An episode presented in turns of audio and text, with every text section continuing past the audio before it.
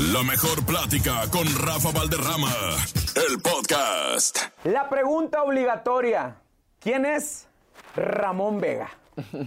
Bueno, Ramón Vega, eh, pues yo tengo 17 años, es un morro de Ciudad Obregón, Sonora, de un pueblito, de un ranchito, eh, apasionado por la música desde bien pequeñito, desde que tengo uso de razón, mi compa, yo creo desde los 5 años, comenzando a, a tocar el acordeón, después de eso duré años haciendo covers de música regional mexicana, dedicándome a eso.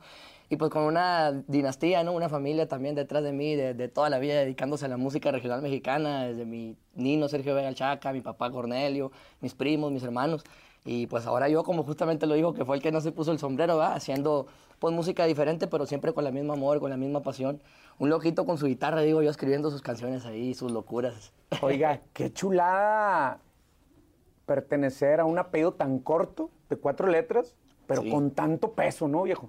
Sí, compa, la neta, sí. Yo digo peso en, en el sentido eh, justo en el que lo digo como de siempre tener esa, esa pasión, ese respeto, ¿no? Sobre todo que pues yo pienso, la neta, a mí no me tocó conocer, por ejemplo, a mi tío Ramón Vega, con mi padrino no, no tuve tampoco mucho tiempo para compartir con él, pero pues soy bien fan desde bien morro, viendo todos sus videos, todas sus presentaciones. Entonces, peso yo digo como en ese sentido de dedicarle ese mismo amor, esa misma pasión, ese mismo respeto, ese mismo cariño a la música, independientemente a que yo haga otro género, ¿verdad? Pero sí, mi compa, la neta, sí. Y es que ahí viene la herencia, yo digo, ¿no? O sea, la herencia no está en los bienes, no está en los carros, ni en las tierras, ni en los ranchos, ¿no? O sea, tú siendo un chavalito, un morrito bien pequeño, y ver cómo hablan de la dinastía Vega, porque no nada más el Chaca, el Chaca yo creo que fue el referente, pero Sí. también tu papá, los mismos hermanos, este, los hermanos Vega hicieron su propia historia, ¿no? También, sí. Yo creo que hacer referencia a la canción de Corazón Europel es en automático hablar de la familia Vega, ¿no? Claro, sí. Tú creciste con eso, pero llega un momento en que cuando le rascabas el acordeón y la guitarra, decías, ah, caray, creo que lo mío es otro. ¿Cómo te das cuenta que no es el regional mexicano? no lo que te apasiona, porque sí te apasiona. A mí me encanta el regional. pero que no te gustas, eh, eh, más bien que quieres mostrar otra, otra herencia de los, de, de los Vega. Yo creo que viene desde el punto en el que, como comencé muy, muy rápido tocando el acordeón desde los cinco años, eh, después de eso, como le comentaba, agarré la guitarra y, y- y me puse a hacer covers. Duré siete años haciendo covers de música regional mexicana, de banda, de mi familia, de todo tipo, ¿no? Y a los 14 años justamente me fue cuando, pues, conocí a unos productores ahí en Obregón que me presentó mi hermano el mayor, Cornelio, que él siempre tuvo la idea de que yo hiciera otro, otro género, otro estilo de música. O sea, Cornelio siempre te decía, Cornelio me decía, sí. Ramón, tú traes otra onda, güey. Sí, sí, él me, ¿Eh? él me lo decía siempre. Aparte que yo escuchaba ya otro tipo de música, me gustaba mucho el pop en inglés y me gustaba mucho el rock clásico también. Y Cornelio, el mayor, era el que miraba eso y se daba cuenta y decía, ah, qué, qué loco que, al- que a este loco le gusta ese tipo de música, ¿no? Entonces me dijo, pues yo tengo ahí unos productores que me gustaría presentarte. Y ahí fue donde me di cuenta yo realmente que, que me gustaba mucho la música urbana, el pop y todo esto, ¿no? Pero sí, yo creo que vie- viene de eso, la verdad, como que empecé muy, muy, muy jovencito a hacer música regional mexicana, porque yo a los 12, 13 años ya estaba detrás de las producciones de mi hermano de la dinastía, eh, como requintista, de repente grababa algún acordeoncito, le grababan todas sus, sus canciones segunda voz también a Cornelio, a mis hermanos. Entonces como que conocí el proceso creativo de la música regional muy, muy jovencito, pues. Entonces yo creo que por eso fue que dije también, ah, pues quiero ver, experimentar otra cosa, hacer algo más, y me gustó un chingo también. Oye, y luego también, pues te enteras de las chirinolas, de las peleas, ¿no? Que ya aquellos ya los hermanos, y luego ya no son los hermanos, y luego los hermanos Vega Junior. Y, De todo, ¿Cómo, de ¿cómo toda la lo ves tú? ¿Cómo, cómo ves los, los cabronazos por fuera, que parte sigue siendo de la familia? Pues pasa como en todas las familias, la neta, ¿no? Nomás que pues ahora sí que en mi familia los vea, pues están expuestos también a que salgan también, como dicen, pues los problemitas, los mitotes y todo eso, pero pues son cosas que se dan en todas las familias, digo yo, es natural, ¿no? Pasa en la casa de repente hasta con mis, con mis hermanos, pero, pero es algo natural, la verdad. Sí, yo nunca he tenido ningún problema así con, con mi familia, ni, ni con primos míos, ni mucho menos, pero pues obviamente uno de todo se entera, todo sale ahí. Y no te tocan raspones también de las peleas. De repente, de repente sí, sí, sí, la neta sí. ¿Y cómo le das la vuelta? No sé, compadre. Me ha tocado, sí me ha tocado escuchar de, de mi familia y todo, pero pues yo digo que cada quien su mundo y yo respeto mucho eso. Yo creo que viene desde la educación de mis papás. Mi papá siempre como que nos, nos implementó eso también de que, güey, pues tú haz lo tuyo, usted siga su caminito y si alguien más voltea a ver su camino, siga el suyo siempre, siempre enfocado en lo que usted quiere siempre. Y yo creo que de esa manera, sí, mi familia también es como que ese, ese pilar, ¿no? También donde me recargo y también es como, mira, cualquier cosa, ¿no? Cualquier problemita, siempre tratar de, de tenerme ahí tranquilo. ¿Cuál es la bronquilla más fuerte que has dicho? Y no, aquí sí ya valió gorro, porque incluso ahorita también con los hermanos Vega Junior anda trabajando ya, ni siquiera que es alguien de la familia de los Vega, ¿no? Sí, he visto ahí con, con mis primos, con Sergio y Freddy, ¿no? Algo, hay- Hubo algo así. No estoy muy enterado, la verdad, pero me llevo muy bien con ellos, yo, la neta, con, con todos mis primos, con Freddy, con Sergio. A Beto casi no lo cotorreo, pero igual siempre nos hemos llevado bien toda mi familia. Bueno, al menos yo, ¿no? Sí, eso es lo mejor, ¿no? Sí, la neta sí. Bendita pandemia. No, llega la pandemia, como bien le decías, tú ya andabas metido en el estudio con tu carnal, eh, incluso hasta sugiriendo también en la producción, oye carnal, y si le metes esto, ¿no? Sí, siempre. Eras un plebito, un huerquillo de 14 años, güey, dos- 12, 13, 14 años, pero la pandemia te agarró a los 14 más o menos. A los 15, 14 ¿no? años me agarró la pandemia, sí. Justamente Cornelio, en, en, en esos, en esos meses, él se mudó de la casa de mis papás. Entonces me invitó, porque yo ya no estaba en la secundaria, ¿no? Nos dieron ese Te valió madre de- la escuela desde morrillo también. Sí, ya en la secundaria pues llegó la pandemia, ¿no? Ya, ya, nos- ya, pero llegó la pandemia, nos hizo el paro ahí, llegó y no, todo bien. Y dice Cornelio, pues vente a la casa, ¿no? Y ahí en su casa fue donde él hizo el campamento, porque traía él la ondeada, la onda, la idea de hacer música urbana. Y Simón. fue donde invitó a, a, pues, a, a muchos productores también ahí de la región. Y, y yo al inicio andaba como de mitotero, digo, yo nomás miraba ahí cómo era el proceso. Y escribí una rola y cuando se las mostré a los productores, Cornelio fue el que les dijo, pues ahora en adelante el campamento va a ser dirigido para Ramón y vamos a empezar su carrera aquí y vamos a hacerle un álbum y fue donde empezó todo, compa, así en la pandemia. Mi papá tuvo el acercamiento con Sony y ahí fue donde empezamos, sí. Oye, ¿y esas, esas letras que empezaste a escribir, güey, en qué se basaron o, o- o cómo se te venían a la mente, güey? Eh, pues estaban ahí algunos compositores, ¿no? Yo de repente le escribía a una morrita que me gustaba de, del- de la misma sección ahí de la colonia, de donde es Cornelio. Simón. Y, y ahí era la que le escribía primero. Y mis amigos ahí me ayudaban, el César, estaba Hans Ruiz, David Moreno también que lo conocí después. Y, y al sol de hoy sigo haciendo música con ellos. ¿Cómo se escribe una rola? Porque tú la traes, vas escribiendo, pero a la vez, si quieres, pégale el, el faso Sí, al ¿no? agua, sí. Ya está, gracias. ¿Cómo se escribe una rola? O sea, tú la traes en mente, pero la traes en mente junto con la tonada. Porque hay muchas personas que dicen, no, es que yo no sé escribir, pero me gustaría escribir. Entonces tú le estás escribiendo la rola a la morrita, pero también a la vez la estabas cantando. ¿Cómo está el show? Sí, e- es que va- es, varía, la neta varía eh, para cada canción. A mí me ha tocado escribir canciones eh, sin beat, sin la guitarra, como que hacerlas en, en mi cabeza, la melodía. Pero sí, primero a mí me gusta empezar a, a escribir con melodías.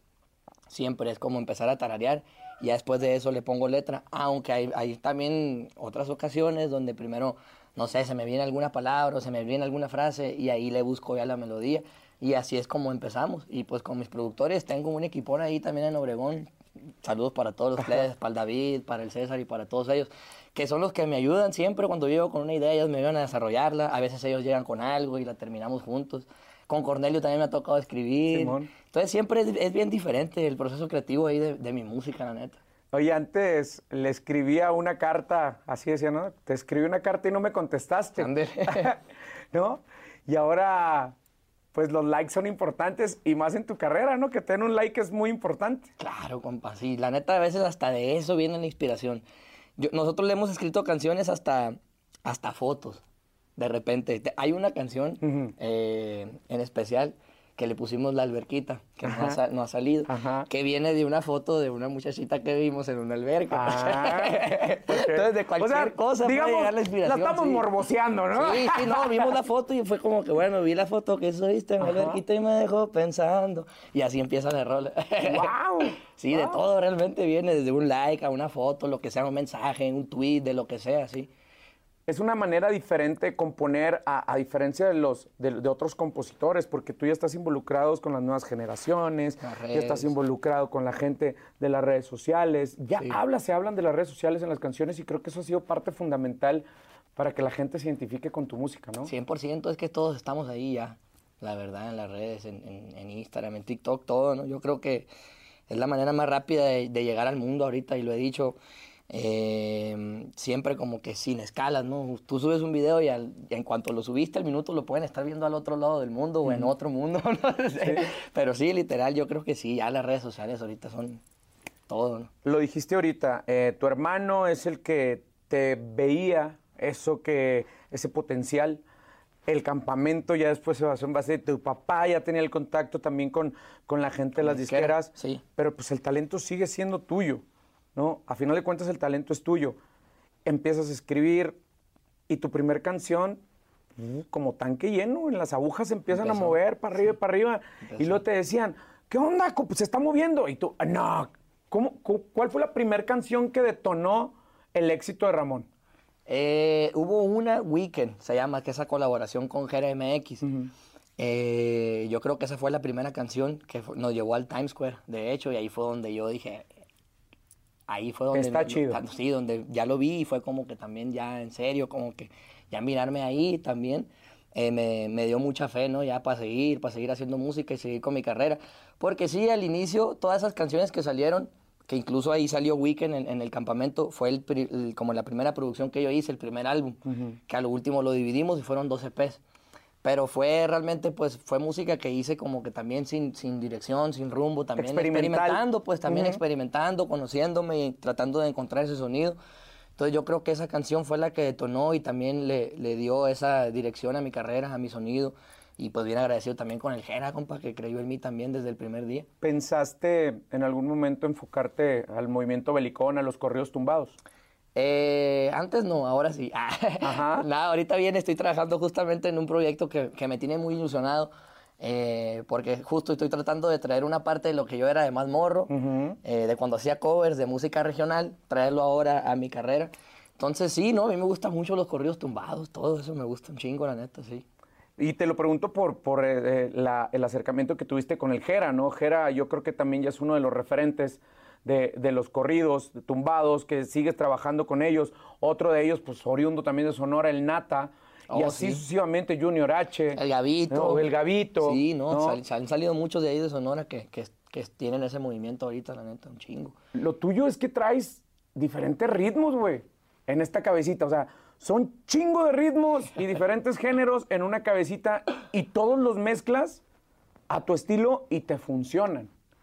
Amén, no, pues ¿No? tra- tratamos de hacer eso siempre. Yo creo que eh, la receta o la manera o la clave o la manera en la que yo a mí me gusta hacer música siempre es siendo honesto conmigo mismo. Me explico, ya independientemente a cualquier género, al, al final pues terminan siendo géneros, pues.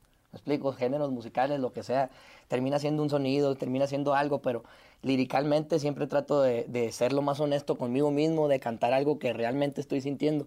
Y yo creo que eso es lo que hace que la gente conecte así de esa manera, pues tan genuina, independientemente sea un corrido, sea un funk, sea un trap, sea un reggaetón, lo que sea, que siempre se, se, se escuche, o yo es algo que yo trato siempre, como que se escuche el mismo Ramón Vega en todas las canciones, ¿no?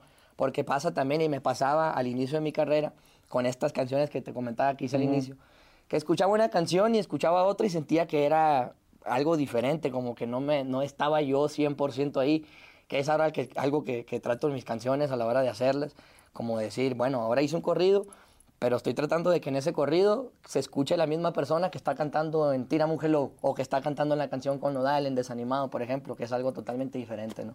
Entonces yo creo que eso es lo que yo considero a la hora de hacer música, compa, la neta. Lo acabas de decir. Entras en conflicto cuando sientes que tu música no se parece una de otra. Exacto, sí. Pero sigue teniendo la misma esencia. Esencia. La crítica, tú sabes que es ahorita el hate Muy fundamental, güey. Y te empiezan a decir, ah, güey, este güey no sabe si es popero, si es reggaetonero, si es... O sea, ¿te ha pasado también eso? Sí, sí, sí, sí, desde que empezamos, porque como empecé haciendo cover de regional, pues muchísima gente nos cono- me conoció a mí, digo, nos conoció a mí, a mi hermanito al Santi, que está también detrás allá de la cámara, loco. y, y después de eso, cuando yo dejé de hacer covers, que llegó la pandemia justamente, fue cuando ya empecé a anunciar mis canciones, que soltaba previews, y pues ya la gente escuchaba que era pop, que había trap también.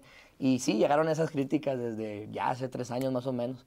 Y pues nos hemos ido haciendo a eso, ¿no? También, acostumbrándonos. Te resbala, te resbala. Sí. Como cuando va la paloma, te. Así es. No pasa es, nada, te cagó la es. paloma, no, listo. pero yo creo que, que todas las críticas son buenas siempre al final, también uno leerlas, porque a mí me gusta también ver mis comentarios siempre. Eso es importante. Sí, es muy importante siempre estar como consciente de, de todo y siempre tratar de, de mejorar, ¿no? A pesar de- del comentario que sea bueno, malo, lo que sea. La gira de Ramón Vega es muy importante. ¿Cuánto, a ver, quiero que me platiques cuánto dura el show de Ramón Vega? Ahorita eh, yo estoy abriendo la gira de los CNCO, Ujú. ¿no? Y, y es un show de 20, 25 minutos aproximadamente. Canto Desanimado, la canción con Cristian, canto Escorpión, canto Escorpión es colaboración con Maciel, canto Romántico que es colaboración con Cornelio y canto Tírame un Hello. ¿No más? Nomás esas, ¿No más? nomás Eso- esa, esa rolita. Eso- sí. Esos madracitos, Con nomás. eso- con los- esas con esos son los, los que inicia el show, ¿no? Con eso empezamos, Y es que sí. de lo que voy. Seguramente empieza la raza. Otra, otra. O sea, eh, tú tienes la humildad de abrirles a estos grandes porque sabes que también pegártela a los grandes Claro. es, es parte del proceso, ¿no? Como Sí. en algún momento tú vas a tener a alguien, va a ser tu carnalillo quien te lo abra, ¿no? Ya lo dijiste.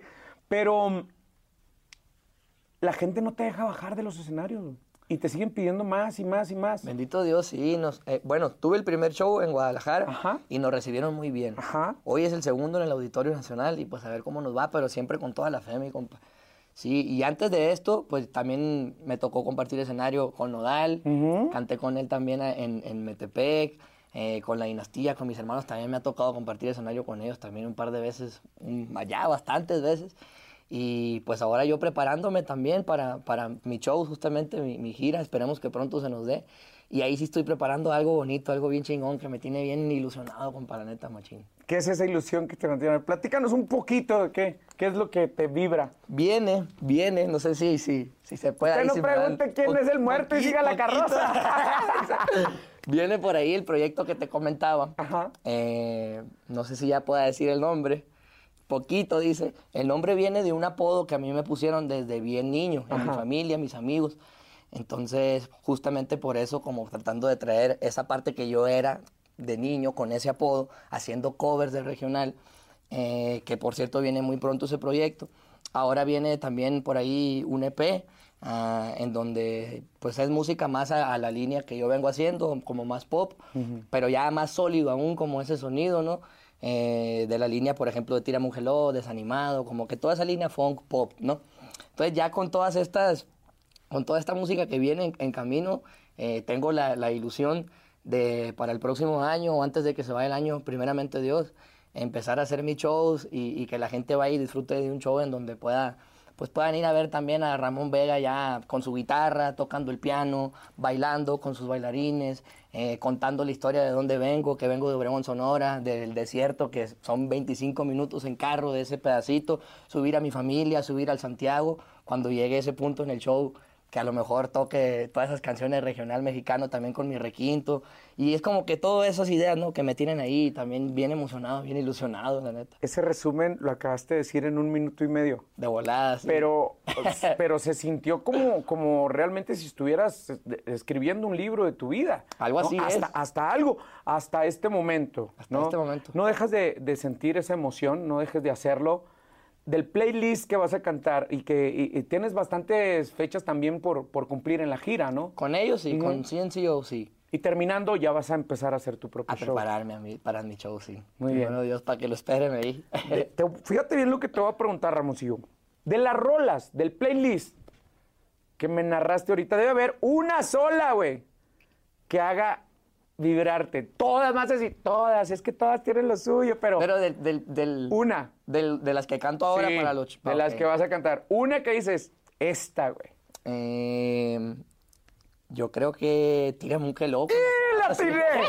Te lo juro que iba a decir, es que yo creo que Tírame un Hello fue un parteaguas. Sí, definitivamente, compa, sí, la neta, sí, para mi carrera. Para mí también, personalmente, también fue algo que, que cambió también la, la perspectiva que yo tenía sobre mi carrera, sobre mi música, sobre todo. Entonces, pues también es algo que salió ya hace dos años, también subirme ahorita, por ejemplo, hoy que tenemos la presentación en el auditorio, que va a estar mi mamá presente, como que ese hype que me da la canción de todos los recuerdos, de todo lo que aprendí gracias a la canción, de todo lo que viví pues como eso, ¿no? Toda esa energía que me da cuando canto esa rola. Y la gente se la sabe también. Así es. Sí. Así es. Pues con esa misma ilusión, con ese mismo entusiasmo, me encantaría, y sé que así va a ser, seguirte viendo siempre. Amén, Esta es la primera plática de muchas que tendremos más adelante en tu carrera, si Dios me lo permite, Ya si tú me lo permites, si tu carrera y tu ¿Cómo staff no? me lo permite, porque para mí es un gran honor seguir platicando con los herederos de la dinastía Vega, pero ahora forjando su propio camino y haciendo su propia música. Pudiera ser muy fácil para ti seguir con las botas, seguir con los chalecos de avestruz, con los sombreros al estilo que lo utilizaban la familia Vega, pero tú quieres hacer un camino diferente. Y a raíz de esto creo que cambia el sentido de la dinastía Vega. Amén, muchas gracias, ¿no? Gracias también aquí por el tiempo, por el espacio y por apoyarnos a mí, a toda mi familia. Por ahí viene mi hermanito Santiago también, a ver si pronto, ¿eh? le toca también el, el, el cotorreo. aquí Que lo vemos de repente en tus redes sociales, machín. Sí, Hablando de redes viene. sociales, bueno, para los que todavía no estén enterados, las redes sociales de Ramón son. Eh, estoy como Ramón Vega en todas las plataformas, en todas las redes sociales, eh, excepto en TikTok, estoy como Soy Ramón Vega. Y pues así me pueden encontrar en, en su tiendita favorita. Justo ahorita que dice lo de la vestimenta de, de mi familia, para la gira esta de los CNCO, eh, me pongo un chaleco que era de mi tío Ramón Vega. Paz descanse, sí. Ajá. Y pues también me subo con, con eso, Y compa, se con el amuleto. power, ¿no? Sí, sí, siente el power 100%. Y de ver los videos de él con ese chaleco, a ver los míos, de la gente también que va y suben sus historias también en los shows, también verme con él, es algo bien bonito, bien cabrón, la neta. Pues qué chulada, mijo. Dios me lo siga bendiciendo. Síganos regalando todo ese talento. No deje de tener esa sencillez. Y pues es un gusto tenerlo aquí en la mejor plática. Gracias, mi compadre. Saludos a toda la gente ahí. Yo soy Ramón Vega. Aquí está, señores y señores, para las redes de la mejor.